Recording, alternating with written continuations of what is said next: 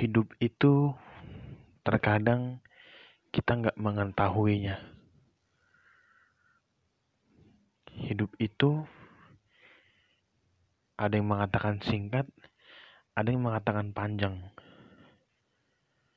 Hidup itu juga ada yang mengatakan membahagiakan, sebagian besar juga mengatakan sebuah perjuangan. Itulah hidup.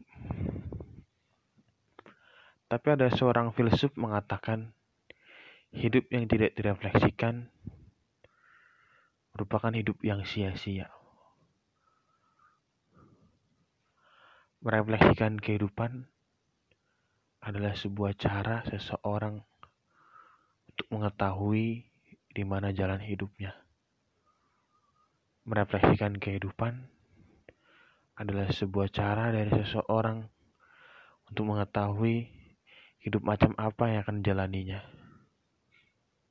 Dan merefleksikan kehidupan adalah cara seseorang untuk mengetahui sudah seberapa jauh dia menjalani hidup.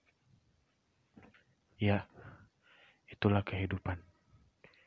Sekarang kita tidak tahu apa yang telah direncanakan oleh Sang Pencipta kepada kita, tapi yakin dan percayalah bahwa dia selalu menemani kita. Dia selalu ada buat kita dia selalu, dan dia selalu menyertai kita.